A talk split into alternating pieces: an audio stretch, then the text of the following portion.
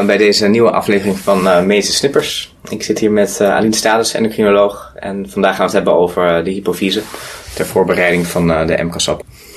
Um, Aline, de hypofyse is een heel veelzijdig orgaan. Um, kan je ons even herinneren, wat, wat doet die hypofyse allemaal? De hypofyse voor- en achterkwap maken bij elkaar een heel aantal hormonen, waarvan we waarschijnlijk ook niet alle hormonen precies uh, tot nu toe uh, begrip van hebben wat die allemaal doen. In ieder geval de hypofyse voorkwap kennen we van de corticotrofe as, hè, waarmee ASTH cortisol aanmaakt. TSH, het schildklierhormoon, LH, FSH, die de geslachtsklieren testosteron dan wel oestrogeen uh, aanmaken. En groeihormoon dat uh, in de lever IGF-1 uh, aanstuurt. In de voorkwap wordt ook als laatste prolactine aangemaakt. En dat is belangrijk eigenlijk alleen maar in perioden met de borstvoeding. Um, uh, maar kan in pathologische processen wel een rol spelen. En in de achterkwap wordt antidiuretisch hormoon aangemaakt en oxytocine. Dat is in uh, grote lijn de hypofysefunctie. En dan kan je natuurlijk heel gericht per as afgaan van wat voor een, uh, zaken daar relevant bij zijn. Dus veel hormonen, veel functies. Um, zie je in de praktijk nou dat uh, alleen één as is aangedaan? Of zie je juist vaak dat alle assen zijn aangedaan? Of een combinatie van, van, van die assen? Nou, de, volgens de leerboeken um, is de, de somatotrofe en de gonadotrofe as het meest kwetsbaar voor schade. He, door wel eventueel druk van een tumor of ischemie kan je voorstellen. Um, uh, dat hoeft niet zo te zijn in de praktijk. Hè. We zien toch andere volgordes ook met enige regelmaat. Wel houden we grosso modo aan dat als alle assen zijn uitgevallen, uh, hè, dus de corticotrofe, de thyrotrofe en de gonadotrofe as is uitgevallen, dan zal de somatotrofe as ook uitgevallen zijn. Dat is in meer dan 80% van de gevallen in ieder geval zo. Maar je hebt altijd een, uh, een uitzondering natuurlijk in alle uh, geneeskundige processen heb je altijd uitzonderingen. En omdat uh, bijvoorbeeld groeihormoonbehandeling heel duur is, willen we dat altijd toch nog goed vastleggen. Want iemand zit dan in principe wel voor jaren, ja, tot in ieder geval 75, 80 jaar aan groeihormoonbehandeling vast. Als hij daar een verbetering van kwaliteit van leven bij heeft. Dus dat willen we gewoon goed vastleggen in een middels een test dat dat ook daadwerkelijk uitgevallen is. Hoe, um, wanneer moet je nou als, als algemeen internist bedacht zijn op een hypofyseprobleem? Wat, wat zou je dan kunnen verwachten? Nou, het lastige van hypofyseproblemen is dat het heel erg kan lijken op een chronisch vermoeidheidssyndroom. En dat mensen jarenlang met vermoeidheidsklachten kunnen rondlopen, maar die je heel makkelijk ook kan wegzetten als uh, huisarts of als internist uh, als uh, geen verklaring voor gevonden. Ik denk dat je oplettend moet zijn bij mensen die, waar een soort van knik in het leven is. Hè? Als mensen uh, bij wijze van spreken tot hun 22e prima gefunctioneerd hebben, opleiding hebben afgemaakt, te veel gesport en dan daarna steeds slechter zijn gaan functioneren. Hè, dat zou een aanleiding kunnen zijn om iets uh, scherper na te vragen en ook bijvoorbeeld toch iets uh, ruimer bloedonderzoek te doen. Maar als je dan alleen screenend bloedonderzoek doet, dan kom je er niet altijd uit. want in een standaard uh, chronisch vermoeidheidssyndroom zit niet bij alle internisten een TSH met een vrij T4 samen. er zijn toch ook internisten die alleen maar screenen op een TSH. Wat in feite de huisarts ook al doet. Terwijl ja, een secundaire hypothyreoïdie met een normaal TSH of een heel klein beetje laag TSH met een verlaagd schildklierhormoon, vrij T4. Ja, dat pik je niet op als je alleen een TSH screent. En dat zijn de de uitzonderingen die wij als internisten eigenlijk uit zouden moeten filteren. Nou, en, um, ja, en dan passen daar natuurlijk ook symptomen bij die typisch zijn voor hypothyreoïdie. Alleen je TSH is normaal. Hè, als je screent. Hè? Dus het vragen naar koude intolerantie, vertraagd zijn, uh, spierkrachtverlies. Nou normaal zou je natuurlijk wat aankomen in gewicht, maar als je gecombineerde uitval hebt, dan hoeft dat helemaal niet per se. Um, hè, dus het gaat dan ook vervolgens ga je nog weer kijken van uh, per as van wat past daarbij. En zoiets als de corticotrofe is natuurlijk ook heel aanspecifiek.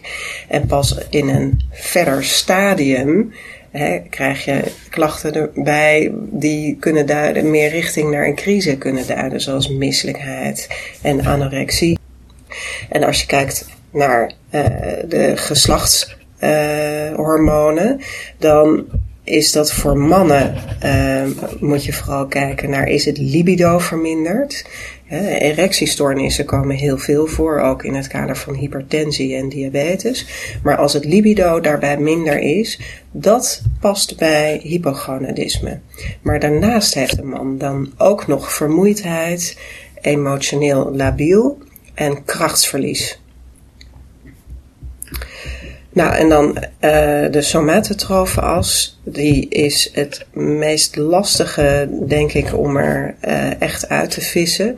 Ja, dat geeft een soort algehele vermoeidheid. Sommige patiënten zeggen wel eens tegen mij van ja, het is een soort diepe vermoeidheid in je spieren die je ook wel bij griep kan hebben bijvoorbeeld. Um, uh, dus het ligt misschien wel tegen pijn aan. En daarnaast kan uh, groeihormoon uh, tekort kan uh, geheugen- en concentratieproblemen geven. En um, een diabetes insipidus zien we eigenlijk ofwel alleen, mm-hmm. hè, dus dat alleen die achterkwap niet functioneert. Hè, en dat kan een erfelijke variant zijn, maar maar het kan ook sporadisch voorkomen. Maar dan zien we dat niet zozeer met uitval van die hypofyse voorkwap. Um, en als je wel uh, aanwijzing hebt voor een diabetes insipidus in combinatie met een uh, uitval van de hypofyse voorkwap, dan uh, is de grootste kans dat er sprake is van een vorm van hypofysitis.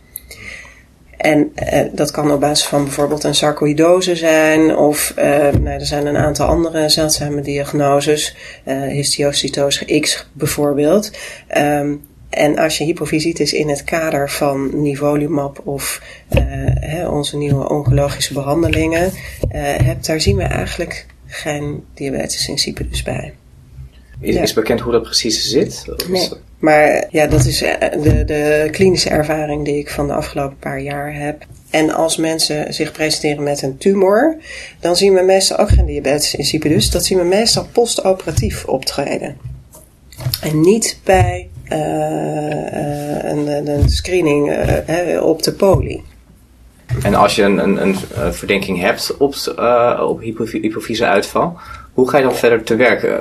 Bepaal je dan inderdaad uh, TSH-vrij T4, pak je dan meteen de somatotropen en de gewone trofen als mee? Of, of wat doe je dan in de praktijk?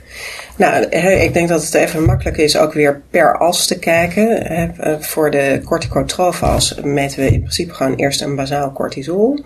En um, nou ja, daar hebben we natuurlijk onze normaalwaarde voor en een groot grijs gebied. En in het grijs gebied, uh, dat betekent ook dat als die uh, waarde niet doorslaggevend is, dat je ook door moet testen. En dan doen we in principe als eerste keus een, uh, een ACTH-test. En als er chronische problemen uh, zijn met de hypofyse, dan is een ACTH-test voldoende. Want de bijnier die valt zeg maar na een week of zes tot acht in slaap. En die zal ook bij een ACTH-test niet optimaal opkomen. Of bij hypofyseproblemen optimaal opkomen. Nou, dat is de corticotrofe as. De thyreotrofe as, hè, zoals al even kort uh, gezegd, naast een TSH moet je ook een vrij T4 ernaast hebben.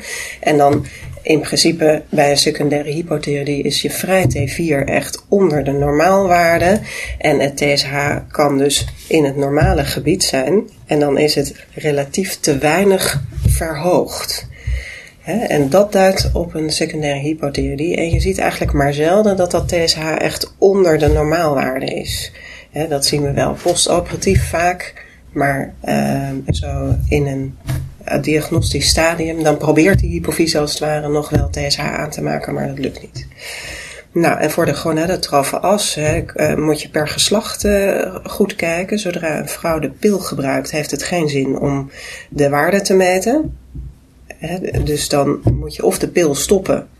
Uh, en ja, dat is de vraag uh, of je dat dan op dat moment echt wel wil doen, natuurlijk.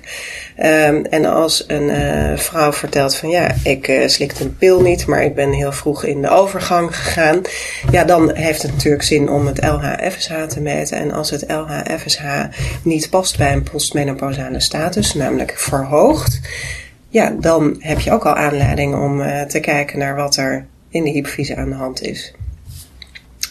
En dan bij een uh, man hebben we natuurlijk uh, testosteron. En testosteron, daar moet je altijd op letten dat mannen die uh, veel intensief sporten, die kunnen daardoor ook een laag testosteron krijgen. Dus ik adviseer altijd om uh, twee, drie dagen niet te sporten. En dat ze ochtends vroeg laten meten, want volgens het uh, dag-nachtritme is het testosteron ochtends het hoogste. En um, dan kan je daarmee screenen. Uh, in de praktijk uh, zijn we natuurlijk heel druk. Um, hè, voor screenen is alleen een testosteron voldoende. En als het afwijkend is, ga je vervolgens aanvullend bloed uh, doen om LH, FSH en een prolactine niet te vergeten mee te nemen. Om in te schatten, is het een secundaire of een primaire hypogonadisme. En uh, het prolactine moet altijd meegemeten worden, want prolactine remt de gonadotrofe as. En heeft natuurlijk ook met de hypofyse te maken dat uh, zowel een prolactinoom als wel een macroadenoom met steeldruk op de hypofyse het prolactine kan laten stijgen, waardoor je niet per se uitval van de gonadotrofe as zelf hebt, maar dat het prolactine de gonadotrofe as onderdrukt. En dan als laatste hè, die, die, die somatotrofa as. Hè, um, dat screenen we eigenlijk, hè, we screenen wel vaak een IGF-1 mee, maar dat is eigenlijk um, uh, uh, als het in het normale gebied valt, um, niet betrouwbaar om iets te zeggen over of die as uitgevallen is, ja of nee. Op het moment dat er sprake is van overgewicht, en dan wordt het IGF-1 sowieso hoger. En, um, uh, maar als het IGF-1 verlaagd is, dan zijn er maar heel weinig redenen, uh, zoals nierinsufficiëntie en leverinsufficiëntie, die een uh, verlaagd IGF-1 kunnen verklaren. Um, en dan heb je waarschijnlijk wel te maken met uitval van de as, maar dat willen we dan toch nog bevestigen. Hier Wouter weer met een tussentijdse samenvatting. De kliniek die past bij hypofyseuitval kan dus erg aspecifiek zijn en het is daarom moeilijk om met anamnese en lichamelijk onderzoek met zekerheid de diagnose te stellen. Um, je zult dus op subtiele clues moeten afgaan en de algehele context moeten afwegen in je besluit om de hypofyse assen wel of niet mee te nemen in screening. Um, wat je in ieder geval eigenlijk altijd moet doen voor het goed uitsluiten van uitval van de thyrotrope as, is het prikken van zowel een TSH als een vrij T4 aangezien een centrale hypothyroïdie gepaard kan gaan met een normaal TSH, ondanks een laag vrij T4. Voor de corticotrope as kun je beginnen met een bazaal cortisol. Uh, en als dit niet hoger is dan een in jouw ziekenhuis en door jouw laboratorium vastgesteld minimum, moet je doorpakken met een ACTH-stimulatietest, oftewel Sinocten-test. Let er dan wel op dat het minimum dat gehaald moet worden bij zowel die basale cortisol als bij de Sinocten-test niet hetzelfde is als de ondergrens van wat door het laboratorium wordt gemeld als normaalwaarde, dus zoek dit op in je lokale protocol. Dan kun je voor het testen van de gonadale as bij mannen allereerst een testosteron bepalen. En indien, indien dit afwijkend is, ook een LH, FSH en prolactine. Bij vrouwen is het bepalen van oestrogeen, LH en FSH uiteraard alleen zinvol wanneer ze geen orale anticonceptie gebruiken. Ten slotte kun je met het oog op de somatotrope as het IGF-1 bepalen um, en moet je hierbij ook in gedachten houden dat een lage waarde afwijkend is, maar dat de normale waarde goede hormoondeficiëntie niet uitsluit. Dus in dat laatste geval zul je alsnog aanvullende diagnostiek moeten doen, uh, zoals een insuline-tolerantietest. Maar doe dat dan uiteraard in overleg met een endocrinoloog. We hebben nog niet gesproken over uh, hormoonproducerende hypofyse adenomen. En waar kan je die nou aan herkennen? Nou, als we het dan bijvoorbeeld hebben over Cushing, Um, dan is uh, Cushing met deze epidemie van overgewicht is lastiger uh, te vinden. Hè, want natuurlijk is ook een gevolg van het overgewicht, maar ook van Cushing is type 2 diabetes. Um, en um, ja, het is dus als dokter uh, toch heel erg belangrijk dat je gewoon goed kijkt naar die patiënt. En als je echt anamnestisch kijkt, dan zijn het mensen die vaak slecht slapen. Um, die steroïden die doen wat ook met je brein. Dus hè, mensen zijn, um, um, ja, kunnen wat hyper zijn. Maar soms heeft een patiënt alleen maar een dikke buik en een beetje rode wangen.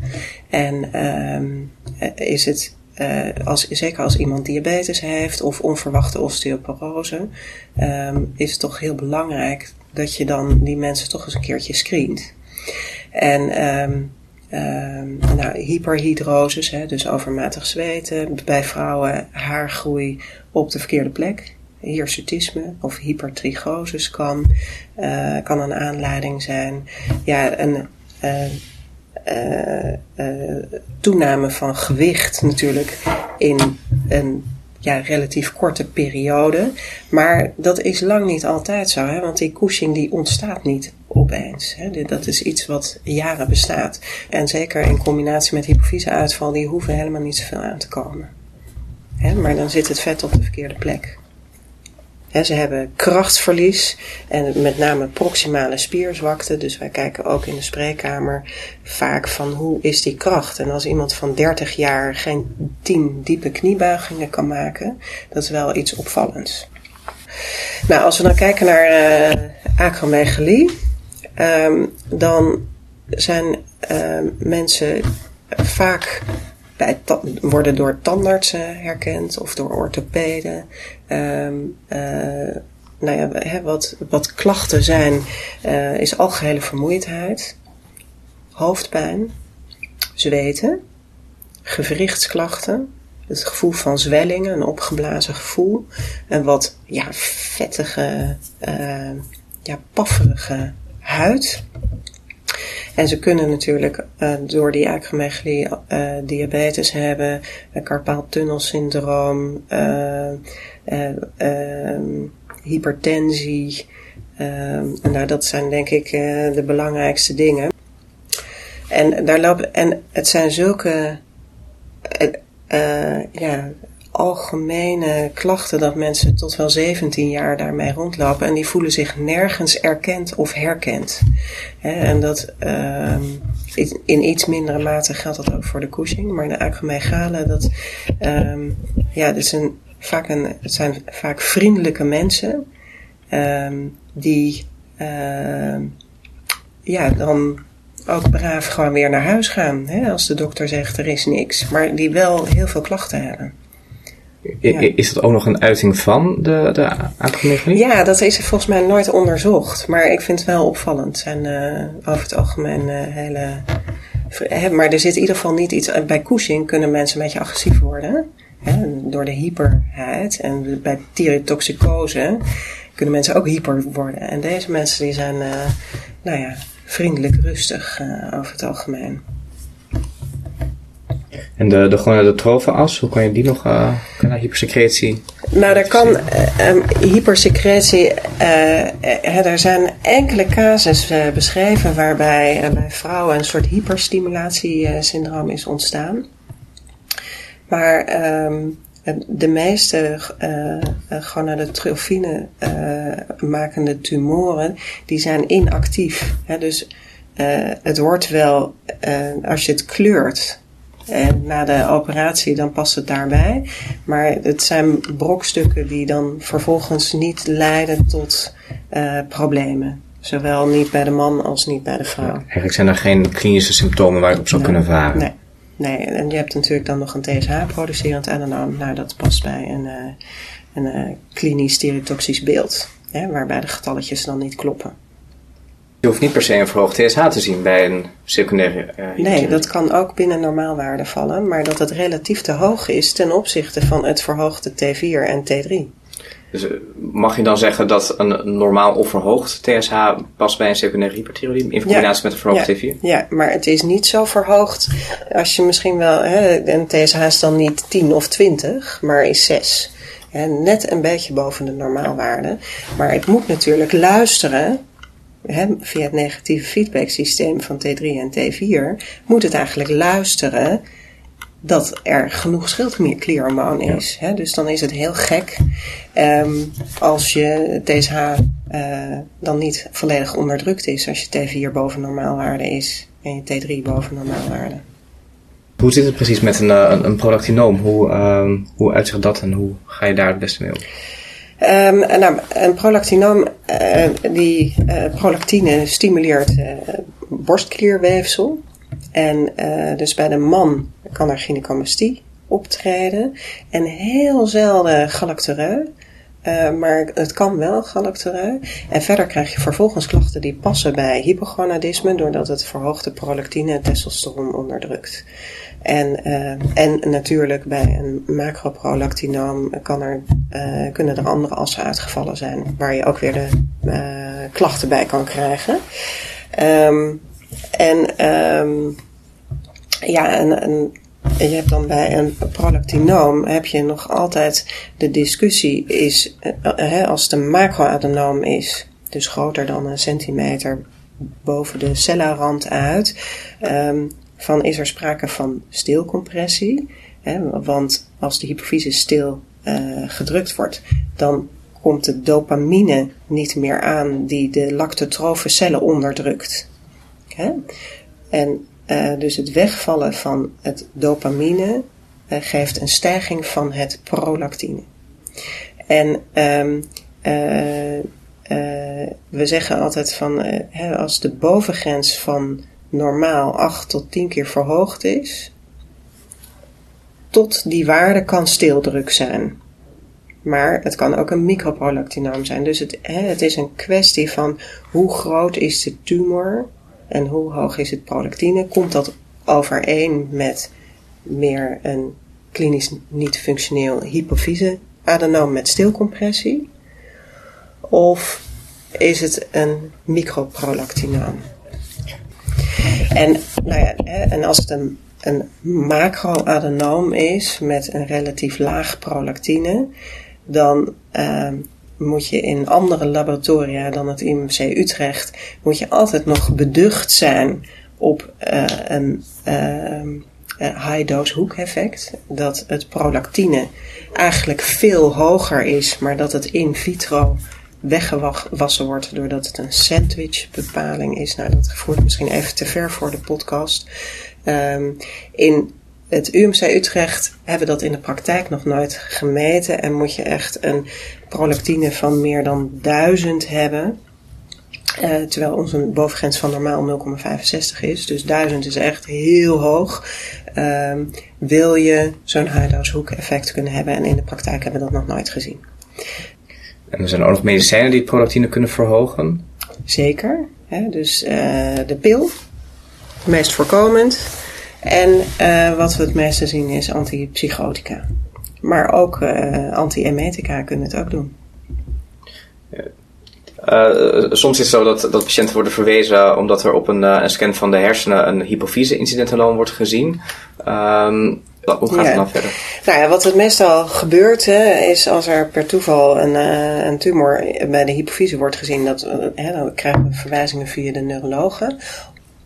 En dan gaan we heel goed kijken, uh, natuurlijk eerst anamnestisch, of, er, wat voor, of en wat voor klachten er zijn. dan vragen we die overproductie uit, we vragen hypofyse uitval uit. En als dat er niet is, dan screenen we wel in het lab. Gewoon net zoals ik net heb uitgelegd. We kijken of er stilcompressie is met een verhoogd prolactine. En nou, als dat allemaal niet het geval is, dan vervolgen we dat. Want dat doet er jaren over voordat het een macroadenoom is met uh, chiasma-compressie. Het groeit gemiddeld minder dan een millimeter per jaar. En dat kan ook een beetje in vlagen zijn. Hè? Dus dat het jaren stilstaat en dan even een paar jaar wat meer en dan weer stilstaat. En het is een 9, meer dan 99% van de gevallen is het een goedaardige tumor. Dus dat is heel belangrijk om aan die patiënt mee te geven. En dan gaan we in principe gewoon vervolgen. en uh, de eerste scan doen we uh, na zes maanden tot twaalf maanden. En wat je wil kijken van, goh, hoe, hoe is nou die groeisnelheid? Uh, en uh, dan daarna ga je drie jaar jaarlijks vervolgen en dan nog één keer met een tussenpoos van twee jaar. En als je dan vijf jaar follow-up hebt van hypofyse microadenoom waar niks in gebeurt, ja, dan ehm, hebben we wel het advies om gewoon te stoppen met follow-up. Maar geven wel eh, het advies aan zo'n patiënt mee dat mochten er in de toekomst ooit klachten optreden die niet helemaal te duiden zijn op een andere manier, dan laagdrempelig opnieuw verwijzen en dan gaan we opnieuw evalueren. Ja, het is ook belangrijk om ze gerust te stellen dat het lang niet altijd een probleem hoeft te geven, maar dat ze wel alert zijn dat als er klachten komen, dat ze dan wel op tijd aan de bel trekken. Um, verwijs je mensen ook laagdrempelig naar de oogarts? Als, uh, als een hypofyseprobleem hebben. Ook al Uiteraard. komen geen nieuwe klachten bij, behalve dan Ja, nou, hè, wat, we, wat we doen bij mensen die een macroadenoom hebben die uh, nog uh, ver van de hypofyse zit, dan hoeft dat niet per se. Hè? Want als je heel duidelijk een, een zwart gebied ziet tussen de tumor en het chiasma, ja, dan ga je geen gezichtsveld uitvallen. Maar hè, hoe dichter die tumor bij het chiasma komt, als je iemand aan het vervolgen bent, um, uh, hoe relevanter natuurlijk de verwijzing naar de oogarts. Hè, en uh, daar zit een discussiepunt hè, met uh, mensen die bijvoorbeeld 75 plus zijn, van groeit die tumor zo dat mensen nog in hun loop van hun levensverwachting nog gezichtsvelduitval zullen krijgen. en daar zit natuurlijk een punt van: ga je nog net wel opereren of niet? En als iemand veel comorbiditeit heeft, dan, uh, dan ga je misschien liever niet opereren. Dan zeg je van: nou, we eh, opereren alleen maar tegen de tijd dat er progressieve gezichtsvelduitval is. En um, dan wordt het een spoedzetting. En ondertussen vervolg je natuurlijk iemand voor hypofyseuitval en ga je die behandelen als er een as uit gaat vallen. Um, maar jonge mensen, die, hè, waarbij je dus op uh, eh, 50-jarige leeftijd een uh, macroadenoom ziet, die nog een aantal millimeters van het chiasma is, is dus een reden om te gaan opereren. Want hè, de kans dat die uh, in een levenstijd van 30 jaar tegen de, het chiasma aan gaan zitten, die is natuurlijk heel groot. Ja, dus eigenlijk is de verwachting en de leeftijd ook heel belangrijk in het bepalen van je beleid. Ja. En dus iemand die we gaan opereren, gaan we vanwege kwaliteitscriteria, doen we altijd een gezichtsveld onderzoek. Um, want als er uitval is, dan willen we natuurlijk van de operatie ook zien als kwaliteitscriterium dat die gezichtsvelden herstellen. Ja. Dus we zijn eigenlijk een beetje langzaam in het onderwerp van, van de macroadenomen uh, beland. En we hebben eigenlijk operatieindicaties besproken. Dus met name druk op het chiasma is daar een belangrijke uh, indicatie voor. En wat zijn nog meer redenen om, om patiënten naar uh, de, chirurg te verwijzen? Een operatieindicatie voor een hypofyseadenoom is natuurlijk uh, uh, chiasma-compressie. of als het in de buurt van het chiasma komt met tijd van leven. En aan de andere kant hormoonoverproductie dat is helder. Dat is de eerste keus van behandeling is een debulking bij een acromegalie, macroadenoom, maar ook een microadenoom. En een ziekte van Cushing is ook eerste keus uh, een operatie. En prolactinoom is eerste keus om een medicamenteus te behandelen, want een dopamineagonist kan zelfs binnen vier dagen gezichtsveld, volledige gezichtsveld uitval heel erg goed terugbrengen. En dat is uh, dus een gemiste kans als je geen uh, medicatie probeert. Die medicatie kan wel veel bijwerking hebben, dus dat kan uiteindelijk, als dat een probleem is, uh, wel tot een operatieindicatie leiden. Of als een prolactinoom resistent wordt voor de medicatie. Hypofyse-uitval aan zich is niet per se een operatieindicatie, omdat de operatie zelf ook uitval kan geven. En nog een tweede uitzondering is een apoplexie. Hè, dus een bloeding in een hypofysetumor. Daar kan iedereen op de spoedeisende hulp ook mee te maken krijgen. En apoplexie, zolang het geen progressieve gezichtsvelduitval geeft, is geen operatieindicatie. Ook al zit die bloeding wellicht helemaal tegen het chiasma aan.